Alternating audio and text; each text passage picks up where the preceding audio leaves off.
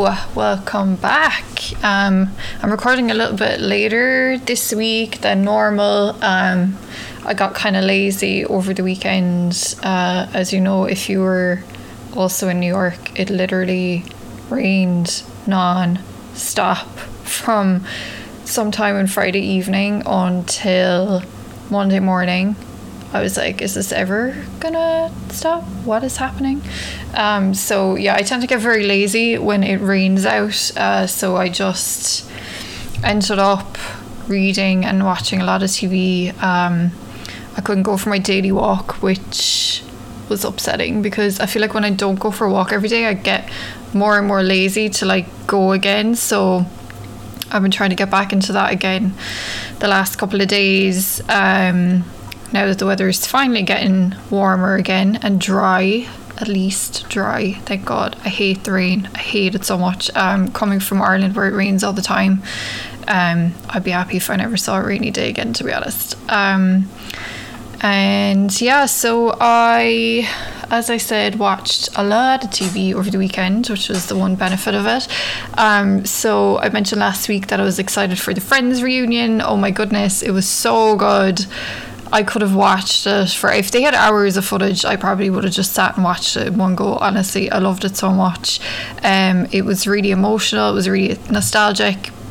I grew up watching Friends. Um, I remember watching the first episodes. Um, you know, waiting having to watch it week to week and you know if you missed an episode that was it you couldn't watch it again um, that was just how things were in the 90s um, it was great. Oh my god, I loved it so much. I that revelation though about David Schwimmer and Jennifer Aniston crushing hard on each other for the first season. Oh my goodness. I was like, wow.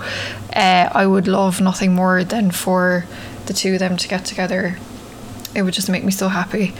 Um, but yeah, it was great. It was I loved it. Loved every minute of it. Um, so I what I tend to do when I'm like watching I'm like I think I said before I'm a binge watcher. So I uh, I'll like depending on whatever show I'm watching so I'll pay for like that app that it's on. Um so I got my new subscription for HBO Max so I could watch the Friends reunion and I had saved up uh, Mare of Easttown to watch it because uh, you know I like to binge, so I didn't want to wait and watch it week to week. So I ended up starting on Saturday evening. Um, so because I knew the finale was going to be out on Sunday, so I kind of timed it so I would watch it just in time to uh, for the finale to be streaming. And oh my goodness, I was completely hooked. I knew people were enjoying it because I've he- heard it everywhere for the last like month or so, however long it's been on now. Um, and you know, when I first heard about it months ago, I was really excited because um, that kind of genre is my favorite type of TV anyway. But then to hear that Kate Winslet was going to be in it, like I adore Kate Winslet, so I was really excited about her um, getting her own show. And oh my goodness, she was fantastic. Like I think she's a great actress anyway, but honestly, that's the best role I've ever seen her in like she just put everything into it. I forgot that it was Kate Winslet that I was watching. It was a fantastic show. It was so well done. All the performances were brilliant. I absolutely loved it and I missed it already. Um, I, I definitely think I'm gonna probably rewatch it again pretty soon. Um, so also on HBO, I'm trying to watch everything now that I have the month long subscription. Um, so I, I try to do it that way so that I don't end up paying for like five different uh, subscriptions at one time. I ended up watching uh, Murder on Middle Beach, which is a documentary series. I think it has like four episodes. Um, oh my goodness, it was so good. Um, it's this young guy, I think he's like in his 20s, and he made a documentary about his mother's murder. Um, of which the killer has never been found, and there's so many layers to it. There's so many different things happening and he interviews all of his family and a lot of his family are very suspicious um, i feel like there was a lot of people that have a motive in it it was just really really well done documentary so i would definitely check that out if you can. I also uh, finally watched allen versus farrow um, which is documentary about dylan farrow and uh, woody allen um, I'm sure we've probably all heard those allegations anyway, even if you've not seen the documentary. But I definitely recommend checking out the documentary. I personally, I can say that I've never seen a single Woody Allen movie in my life, and I'm a really big uh, movie fan. Have been since I was really really young. Uh, I remember like being a kid and hearing these allegations and just being like really grossed out by him and just like, I mean, it was it was a fantastically well made documentary. Um, it was very emotional.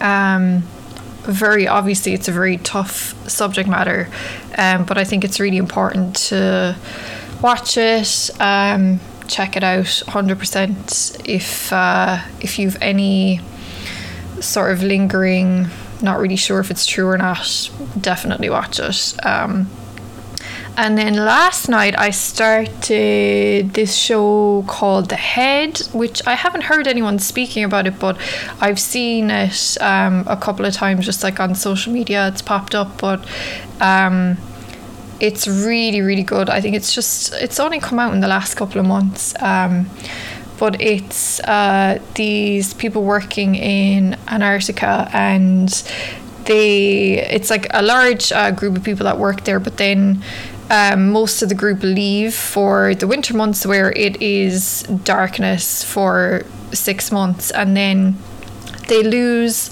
communication with the others who are left behind, which is like a really, really small team, I think of like six or so. And they lose communication with them for the last six weeks.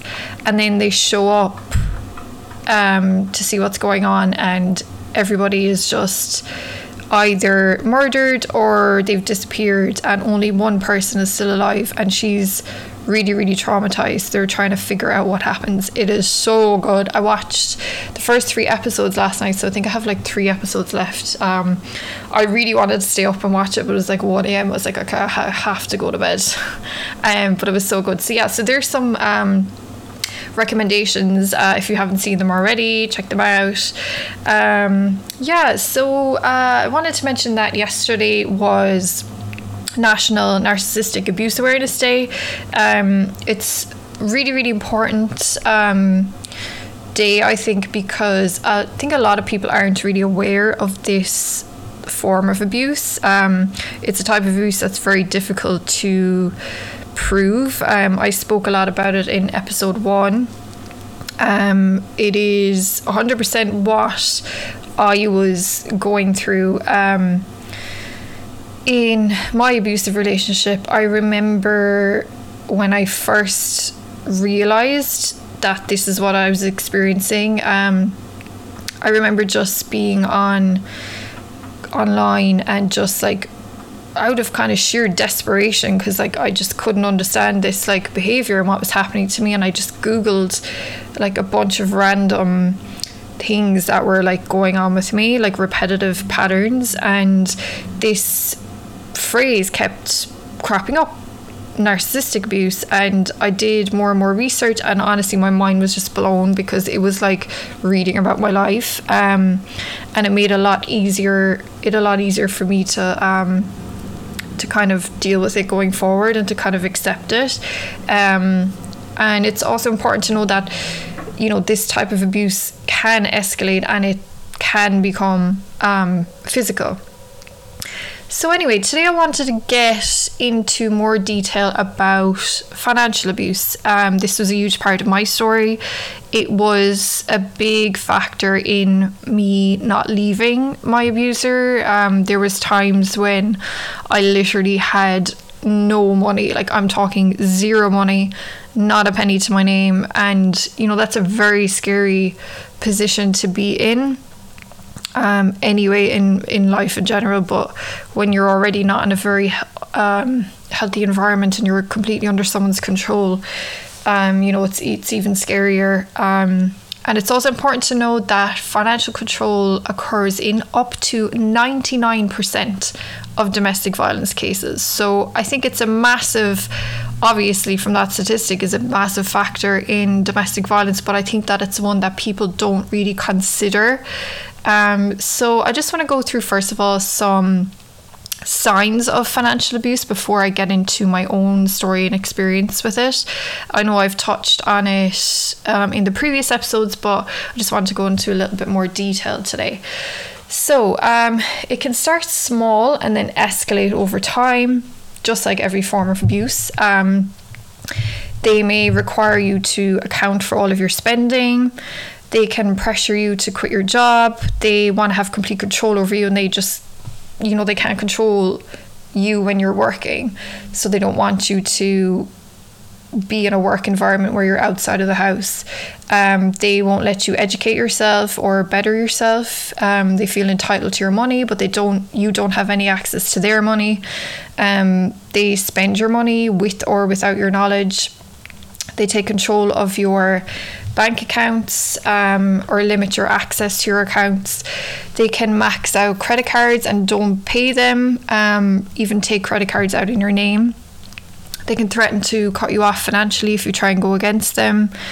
Uh, they may even quit their own job and then expect you to pay for everything. Um, they can spend their children's money, for example, taking money from their college funds. Um, they may use your name on legal documents. For example, um, they may use your good credit score to get a credit card. Um, they may force you to sign documents that you don't even know what they're for. Um, they can claim to pay bills, but then don't really pay them. Um, they can take your paycheck. Uh, they have like a double standard on spending, so like you can't spend anything, but they will spend in excess. Um, you would have to ask them for money and then tell them what the money is for, even for things like food, um, and refusing to pay child support. Um, the impact of financial abuse can be felt for years and years afterwards. Um, you know, you may end up paying back loans that you never took out, credit card bills. Um, you can have a bad credit score, unable to get credit anywhere. You can't get a mortgage, can't uh, pay rent without a guarantor. Um, you know, after being through it myself personally, I always advise any woman to keep your own bank accounts. Um, I've never really understood couples that have joint accounts. Like I can understand, you know, if you're married for like, you know, having a joint savings account or, you know, having one account where like you pay the bills from and things like that. But like I would say never have a joint account where your paycheck is going straight into that account. I learned my lesson the hard way.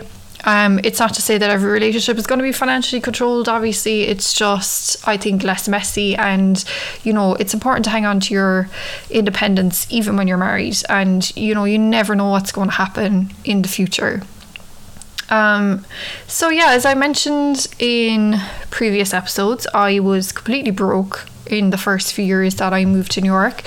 Um, you know, my abuser would claim also to be really broke, but he was also excessively spending. Um, I was living on very very basic foods, pasta, bread, um, and he was like getting takeouts every night, packages showing up all day every day.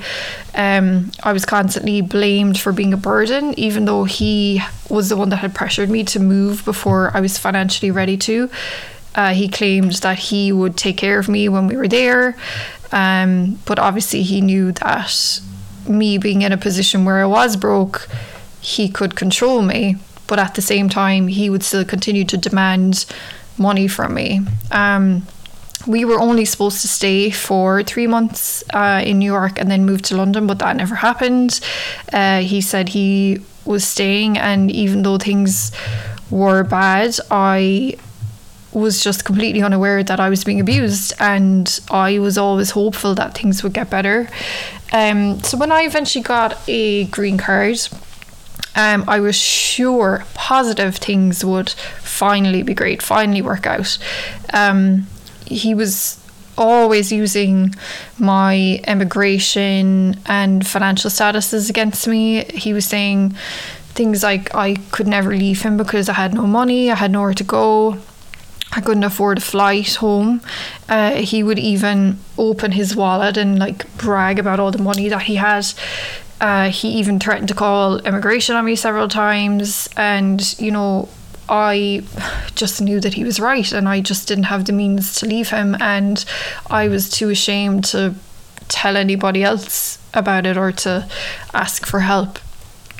Um, so the morning that I got my visa in the mail, like literally the very morning that I got it in the mail, I had told him that I was working all day, just taking that one day and like perfecting my resume, thinking that he was going to be really happy with that. Um, but instead, he ended up getting really angry. He told me I was wasting time and I should have been applying to jobs like ASAP, like that day, um, which made no sense to me because you know, in order for me to get a good job, I obviously had to have a good resume. And particularly having never worked in the country before, um, I needed to make it even more so that it would stand out. Um, I ended up telling him that I had applied to like a bunch of jobs and I got in interviews, but really I would just go to the city saying I had an interview and then I would just like walk around for a few hours and then just claim that I never got the job. Um, I used to take copies of my resume with me and tell him I was going to just like walk into businesses and apply in person. Um, it wasn't that I wasn't applying to jobs, but I just kind of wanted to make it look like I was putting a lot more work in because uh, he didn't seem satisfied unless I was job hunting 24 7. And, you know, even like he would look over at the computer, and if I didn't have a resume or something in front of me, like he would say that I was wasting time. And, you know, honestly, really, I just wanted an excuse to be away from the bad atmosphere for a few hours. Um, you know, when I didn't get jobs, when I actually had interviews, he would often blame me for messing up, and I obviously didn't give a good enough interview. Um, and then I, I ended up where I would just use the excuse of interviewers telling me that I just didn't have any experience working in the country, which seemed to kind of keep him off my back for a while. uh, excuse me. So eventually I got a job. Um, in retail. It was only part time to begin with, but they told me I would get more hours once I had proved myself. Um, I really loved it, and I would kind of find myself getting sad, like when my shift was over. Um, everyone was so lovely to me, and everyone was really helpful. They loved that I was from a different country. They would always ask me questions about Ireland, and they seemed genuinely interested in me uh, you know, it was just nice to have regular conversations with people again. Um, I'd been so isolated for so long, and the majority of the my coworkers were a lot younger than me, and you know, they had just like started going to college and they were getting you know that little bit of independence um, from their parents so their like youthful enthusiasm was really really infectious um, they'd ask me to you know go have lunch with them go for a coffee or a drink after work um, I ended up finding this really, really lovely little group of friends there. Um, and we would go for dinner at this little Mexican place in Hell's Kitchen every Thursday evening, and then for ice cream afterwards. And it was just so nice. I would really, really look forward to those evenings, and it was just lovely to feel like carefree again. Um, but the downside being that I always had to go home eventually. Um, I thought that my ex would be happy that I had a job now, but instead he would say that I wasn't making enough money and I had to look for another job and leave there. So I couldn't really win no matter what I did. Um, a friend of mine ended up getting me a job hostessing at a bar on weekends. It was really long hours, it was double shifts uh, every Saturday and Sunday, and the money was amazing. But even though the money was great, he refused to let me take the job. He said he didn't want me working so many hours and he didn't want me working in that environment. So, again, couldn't win. Um, I started to get more hours at work the longer I was there, um, but I ended up kind of um, downplaying it to him.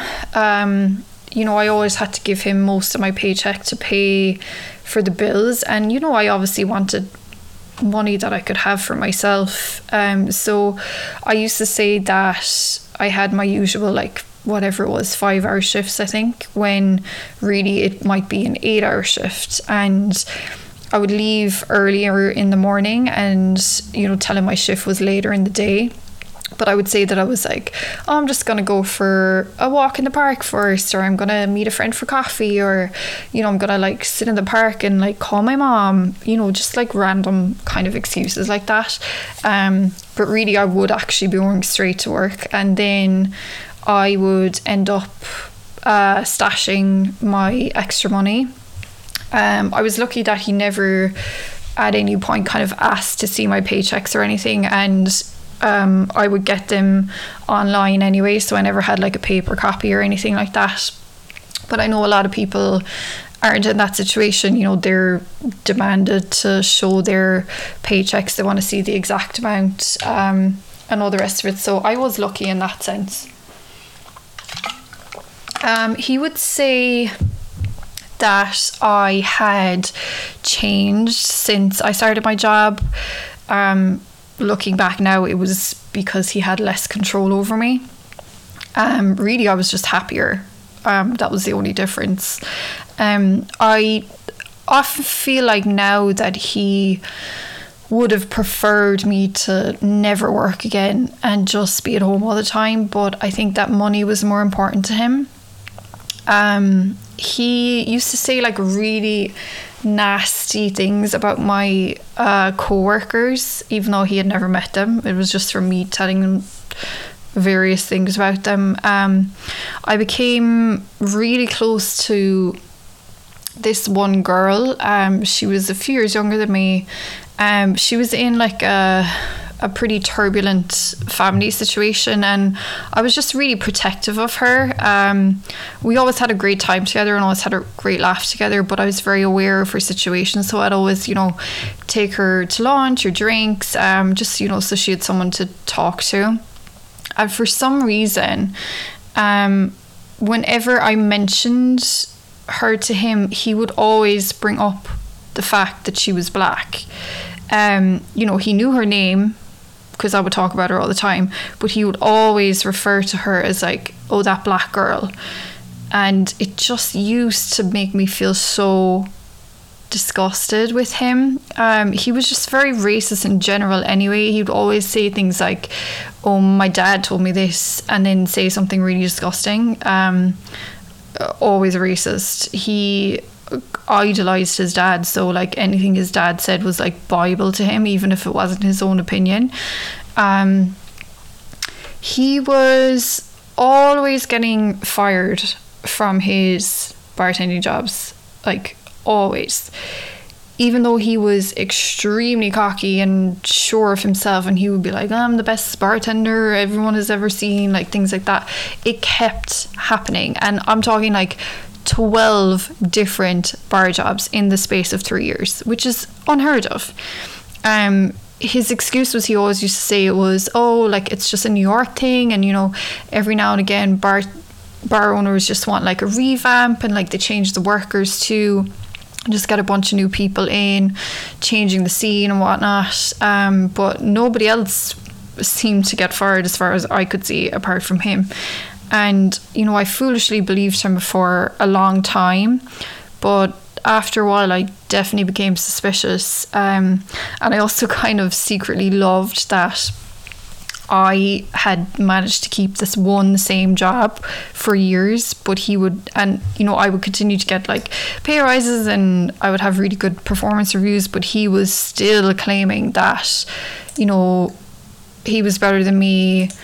Um, I was lesser than him and whatnot. Um, one of the first jobs that he got, um, he told me the first day he went in that he actually knew one of the other bartenders there because they had worked together for a brief time in Ireland together in a store. And now, years earlier, he told me um, the story about him working there. So, one of his friends, who's he still is really close with. Um, he was a manager in this store, and he, along with this other guy, had gotten caught stealing like thousands worth of merchandise from the store. And this other guy had fled the country afterwards and I guess ended up in New York. And my ex had always sworn that he had nothing to do with the stealing and that he was completely unaware until they ended up getting fired. But at this point, I'd kind of started to suspect he was involved or he at least knew a lot more than he was letting on because this guy that he was now working with again hated the fact that he was working there um, in the same bar as him. He said that he was always like aggressive towards him and like giving him smart comments and he always kind of avoided talking about his time in Ireland and the people that they knew in common and he said that he seemed to always want to be getting him in trouble um, so my ex ended up getting fired because the two of them had an argument one evening in the bar in front of the customers and as the other guy had worked there for longer, he got my ex fired.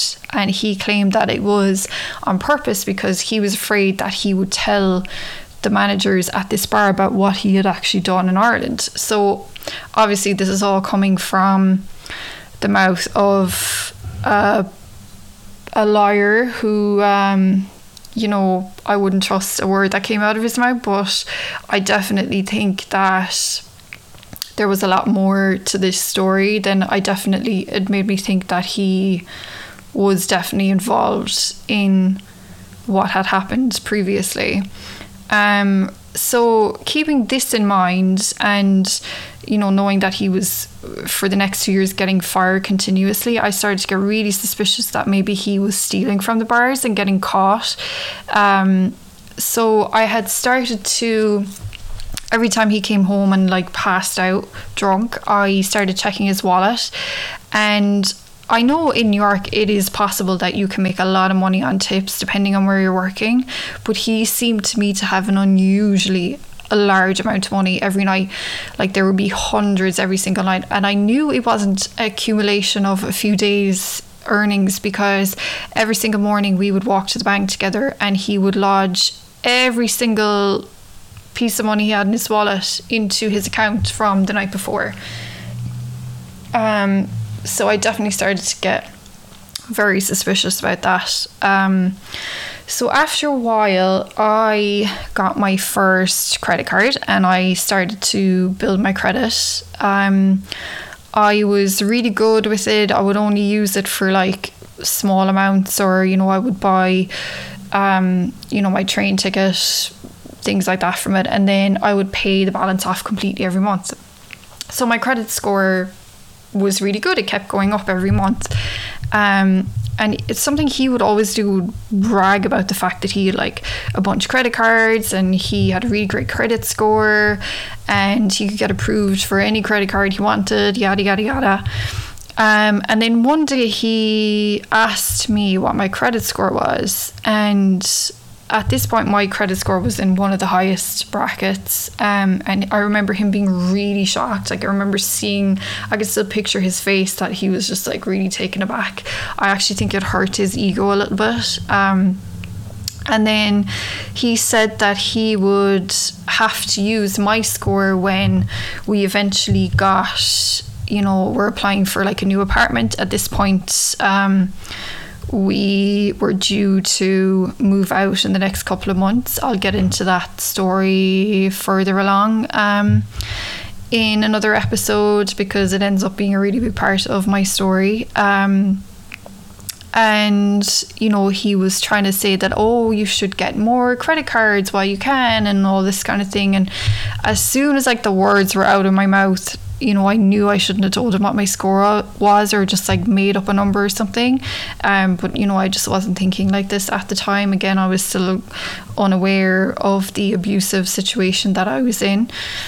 Um, he did our taxes jointly the first year, and I went with him to the office to file them.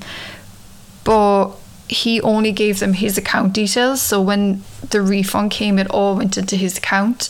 And I remember him again, like bragging about how large the refund was. um, but he refused to give me my share of it. Um, he wouldn't even tell me how much it was. He refused to give me a copy of the receipt. He claimed he didn't know how much it was, or that, you know, it was a really, really small amount and that he used it for bills which I hadn't paid. Um, I told my best friend about it at the time, and you know, I made excuses for him as I usually did that he needed it for bills.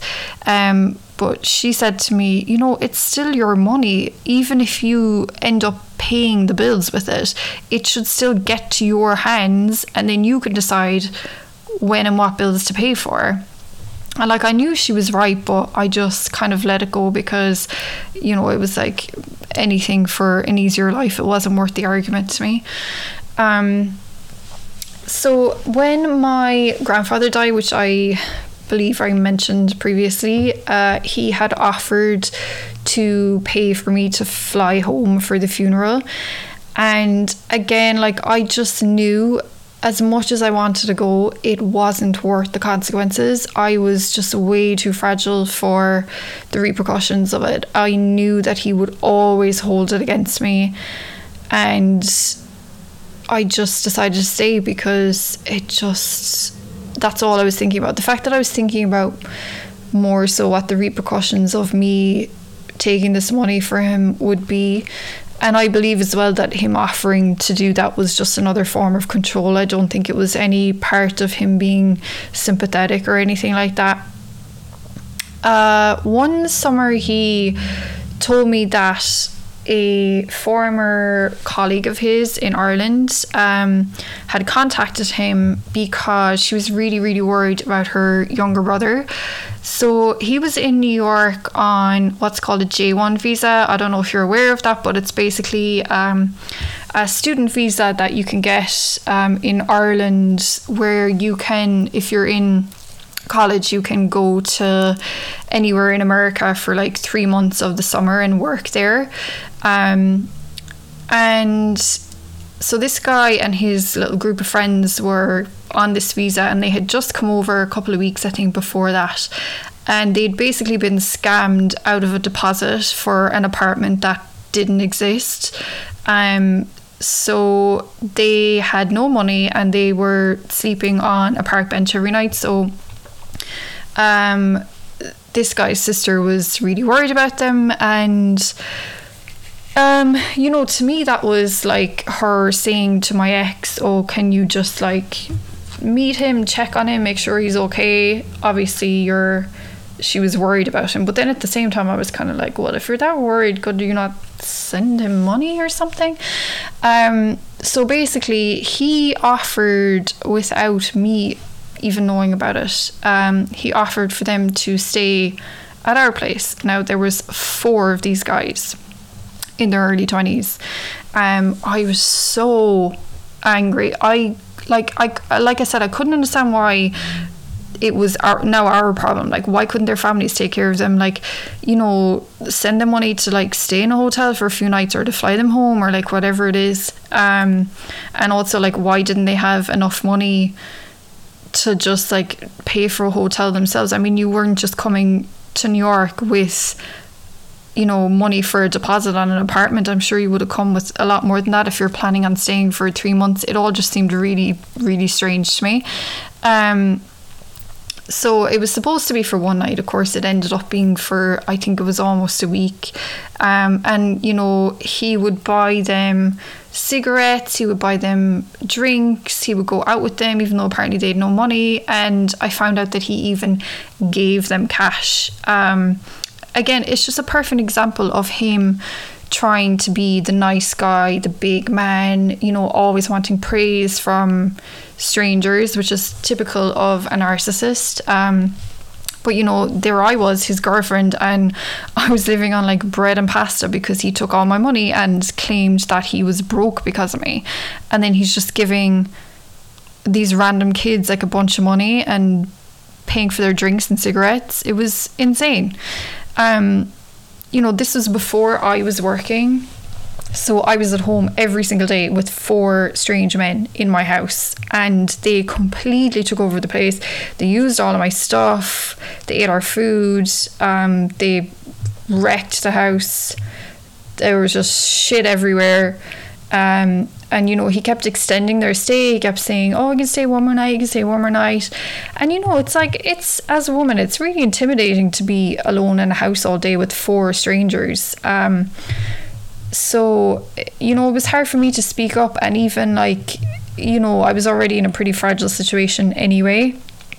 Um, and I just remember one morning being on the phone to my mom and telling her about it, and she was so angry, and then she was getting me angry and like riled up about it. And I just went out to the living room and I just screamed at them to get the fuck out of my house. And they were all pretty shocked and they just left. And then apparently they called my ex when as soon as like they were gone. Um and he had the audacity to get mad at me because oh, what was his former colleague going to think of him now for kicking him out? Um, and you know, I just remember being like, I like, like it's just, you're just ridiculous. Like I just can't even understand how you're thinking this way. Um, and then after a few days of them leaving, I remember him getting really mad because they had left the country at this point and they hadn't paid him back any of the money that he gave them, which according to him had amounted to about $150. And I told him to ask his, oh, why don't you ask, you know, the girl that you worked with, why don't you ask her about it and get her to pay you back or get him get her to get them to you back. But he thought that that was rude, so he didn't say anything. Um, but I got great satisfaction about the fact that he was so pissed off that he didn't get his money back. I mean, come on. I had some family staying with me at one point for about a week. Um, and that weekend, he was going to a bachelor party in Atlantic City. Um, he only knew the groom, uh, he didn't know the rest of the people. Uh, he left on the Friday morning and then, you know, wasn't supposed to get back till Sunday evening. So I got a call from him on Saturday morning, like really early, and he said that he was on the way home. He said that he had lost over a thousand dollars the night before. I still think it was probably even more than that. I assume he lost it on gambling and alcohol. And all his money was gone, and he had to borrow $20 from one of the guys to get the bus home that morning. And I just remember thinking how pathetic this was for a grown ass man in his 30s and like how embarrassing to have to ask a stranger for money to get home. And you know, when he got back, he made no apologies to me. He I got home from being with my family all day and he was just passed out on the couch, hungover, snoring, which like was embarrassing for me in in and of itself. Uh, so another thing happened where I found out from his cousin that he had been borrowing money from various family members. Um, I think she told me because she I think he had borrowed money from her mom or like something like that, and she was really pissed off about it. So that was her intention of by telling me, but I didn't even know anything about it. Um, he borrowed money from my family without me knowing, um, and like my family don't have any money, so anything that they were giving to him was all that they had. Uh, he apparently told them that we were struggling, even though we weren't at this point, and he told them not to tell me. Uh, ended up that I had to find out about it because there was some like issue with um, they were trying to transfer the money to his American bank account and it just wouldn't work for some reason. So they ended up just putting it into my account because I still had an Irish bank account. Um I didn't want to take the money when I found out about it, but they kind of, you know, were worried, I guess, and they just convinced me to take it. Um, I, you know, I was very suspicious of his intent for the money. Um, so instead, I kept about like two hundred dollars of it just to have for like groceries, kind of emergency money, and then I transferred the ex the rest to his account and like he knew exactly how much money was missing. But I just told him that oh they ended up not having as much money as they thought they did. Um so he seemed to accept it, but like I knew that he was pissed off about it.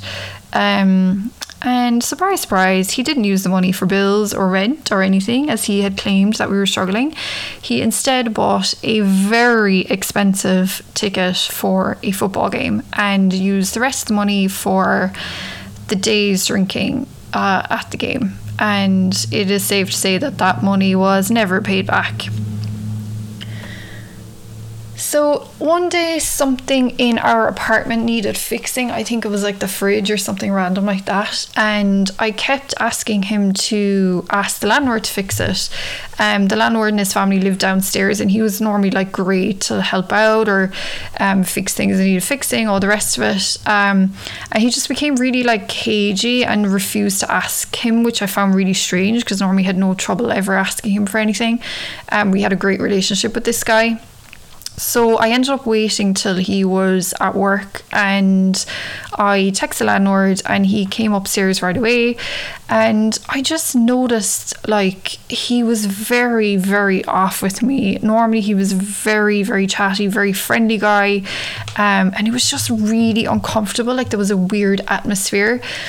And then as he was walking out the door, he turned to me and he asked if I had any of the rent for him. So it had only been a couple of days into the month, so I had just assumed um, that my ex hadn't gotten around to paying that month for whatever reason. So um, I told him that, and I said, you know, um, I'll I'll say to him, and you know, he'll take care of it. You'll have it like tonight. Um, and he told me that it had actually been three months since he had last received any rent for him meaning that he owed him well over $3,000. I was completely shocked. I was speechless. And I think the landlord knew that it was genuine because he didn't say anything else to me after that. Um, I kind of knew by his face that he knew that it was genuine surprise for me. Um, and you know, I just told him that I'd find out what was going on and get back to him. So, right after that happened, something in me just made me decide to search the whole apartment. I don't know what I was looking for, but I just had this strong urge to just look everywhere. Um, so I found uh, hidden in a bunch of documents, I found several credit cards with my name on them, of which I had zero knowledge. Some of them were um, added as like a second user to his main accounts, um, but the rest of them were all standalone accounts. Um, according to the statements that I found with them, they were all maxed out, thousands of dollars of credit in my name, of which I had no knowledge. His bank statements were there and showed him depositing thousands of dollars every week to his account. All of his own credit cards were maxed out, and I could see that all his money was going on cabs, um, various like online purchases, a lot of gambling sites. Um, you know, it's illegal here to gamble online, but he would use a VPN so he could still use his old Irish accounts because um, it's legal in Ireland to do that. Um, I was like, I just remember, I still like, I can still picture myself standing like in that exact spot and just being completely shocked, but also like not that surprised, if that makes any kind of sense. Um, obviously, I, I knew underneath it all that something was going on. Um, I mentioned previously uh, in another episode that he used to like disappear some nights after work and not come back until the next day. Um, and I what I had started to do was um, I would sign into the Find My iPhone app on my own phone, and then I'd be able to track um, down his location through that. Um, he always seemed to be in a bar somewhere and like never anywhere else. So I was never really too suspicious in terms of like, you know, him cheating on me or anything. Um, my best friend told me at the time, um, I you know I'd I'd kind of started opening up a little bit to her about what was going on, um, but again, I would kind of downplay it a lot too. But she told me he probably was cheating on me. But like honestly, I never really cared truly. Um, you know, everything else he was putting me through seemed a lot worse to me. It wasn't really a, top concern. And I, I've said before, I think you know, uh, part of me kind of wished that I would find out that he was because that to me seemed easier to kind of it would have been easier to confront him and and like leave him I think rather than kind of accepting the fact that I was being abused um, she also suggested that he probably wasn't just drinking alcohol, most likely was probably like doing coke or something as well. Um, as it was really common in the bar industry, she worked in the same industry and she would often like tell me stories of things that went on behind the scenes. Um, and again, like none of this really got to me as I really think at this point, like I was starting to see how things weren't right anyway. Uh, so it kind of just was more, you know, it was just more of the same kind of almost to me.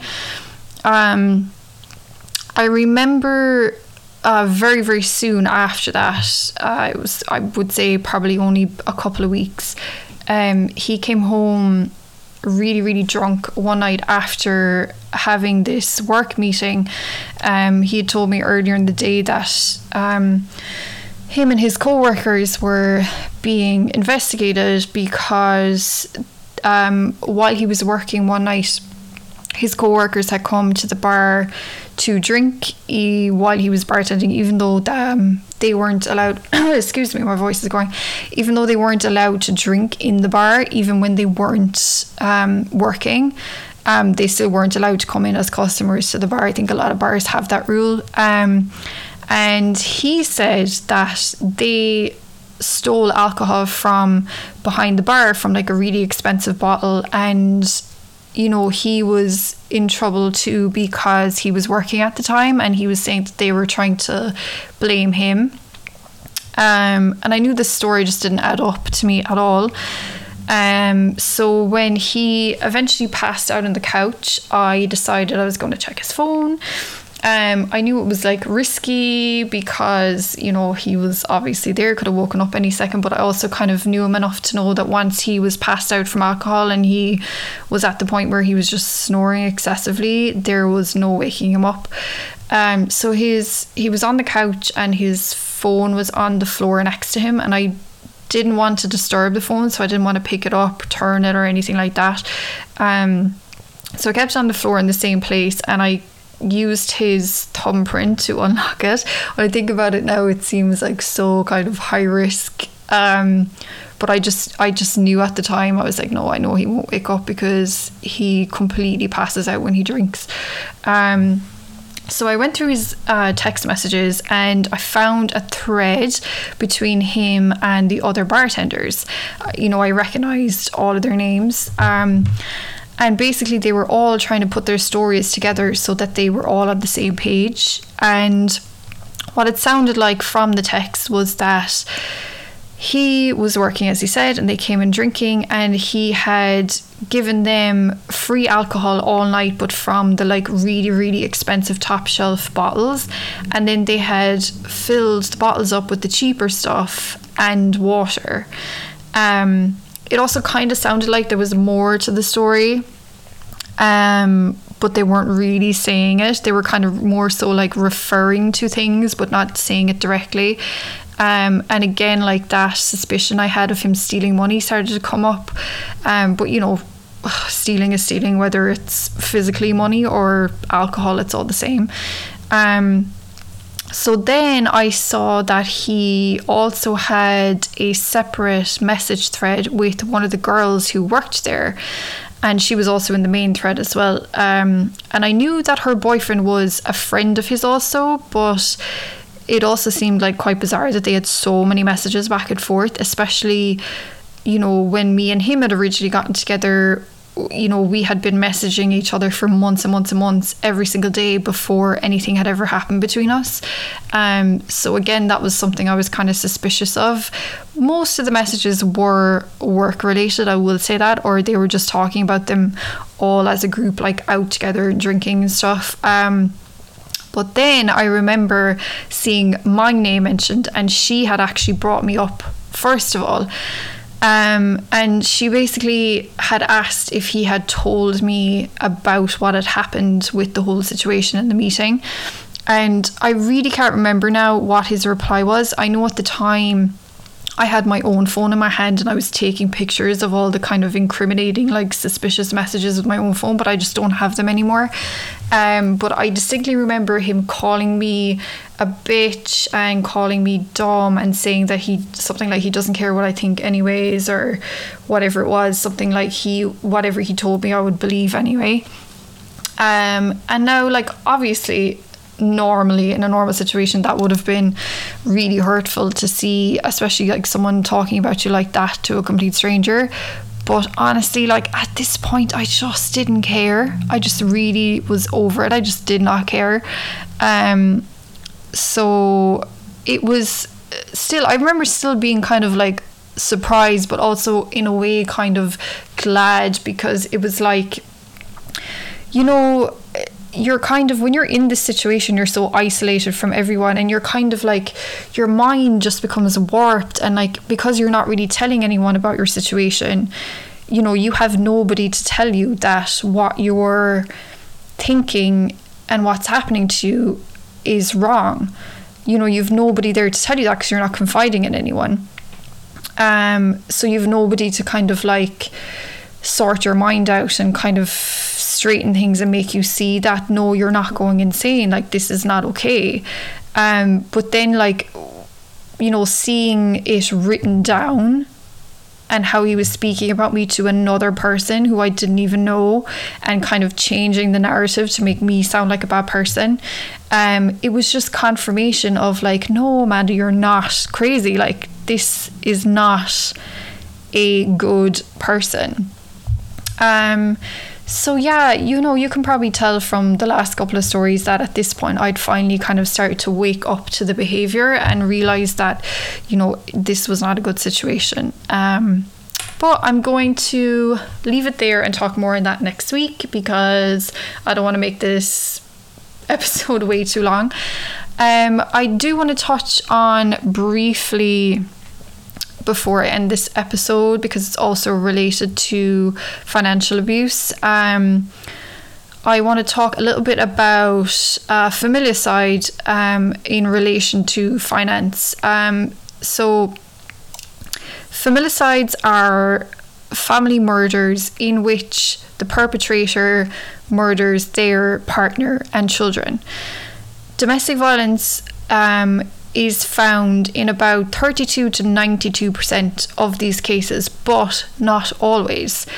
Um, a desire for and a sense of entitlement for control, especially over finances, is a more common denominator in these situations, which is exactly why I want to talk about it. Um, it tends to spiral during a loss of control, particularly in male heads of households, um, you know, they often see it as a way to spare the family the humiliation of like people knowing about it. Um, they see themselves as like being like respectable in the community, and then, you know, really what's going on underneath all of that is completely different, and they don't want to be seen as like, um, you know, like that they're in ruin basically to the outside. Um, so, uh, one example um, of this is in 2008, um, a man called Chris Foster shot his wife Jill and his daughter Kirsty, who was only 15, while they slept. Um, he also shot the family's horses and dogs before setting his 1.2 million mansion ablaze. And as the house was burning, he went back inside, lay down next to his dead wife. So when they were found, he had his gun next to him, but had no wounds from it. So it is thought that he died by smoke inhalation. Um, he appeared to be rich and very successful on the outside, but the reality was that his business empire had collapsed completely. And apparently, he had once confided to a colleague that he would rather kill himself than lose his lifestyle. So, roughly a quarter to a third of family annihilation cases appear to have financial problems at their root. Uh, there was a significant rise in cases during the financial crisis of the late 2000s. Um, so, for me, like, I worry very much now um, you know, with the aftermath of this pandemic, that there's going to be a huge increase in this. Um, obviously, it's a very extreme case, um, but it does happen, and the statistics are there, and it's just another part of um, financial abuse that I wanted to touch on. So that is all for today. Um, you know, I want to leave on a more positive note as obviously the subject matter is very heavy. Um, so I wanted to leave off on some things that I am grateful for this week. So, firstly, very important to me, the sun finally shining again. Um, meeting a friend for food and drinks who I hadn't seen for over a year and just laughing and talking for hours and just having a great old time. Uh, talking to my nephew on FaceTime. He's nine, ten months old now, um, and he's just a riot. I miss him so much, um, but I look forward to his calls uh, every week. Um, the city starting to open up again. The cases are going way down now. There was uh, zero deaths recorded yesterday, which is amazing. Obviously, we still have a long way to go yet. Um, you know, don't count your chickens and all that, but it's obviously a step in the right direction. Um, watching the squirrels and chipmunks running around the park by my house oh it makes me so happy every day they're just the cutest um, having a huge increase in listeners from last week and lots of lovely messages. This is something that continues to surprise me every week when I have a new episode out.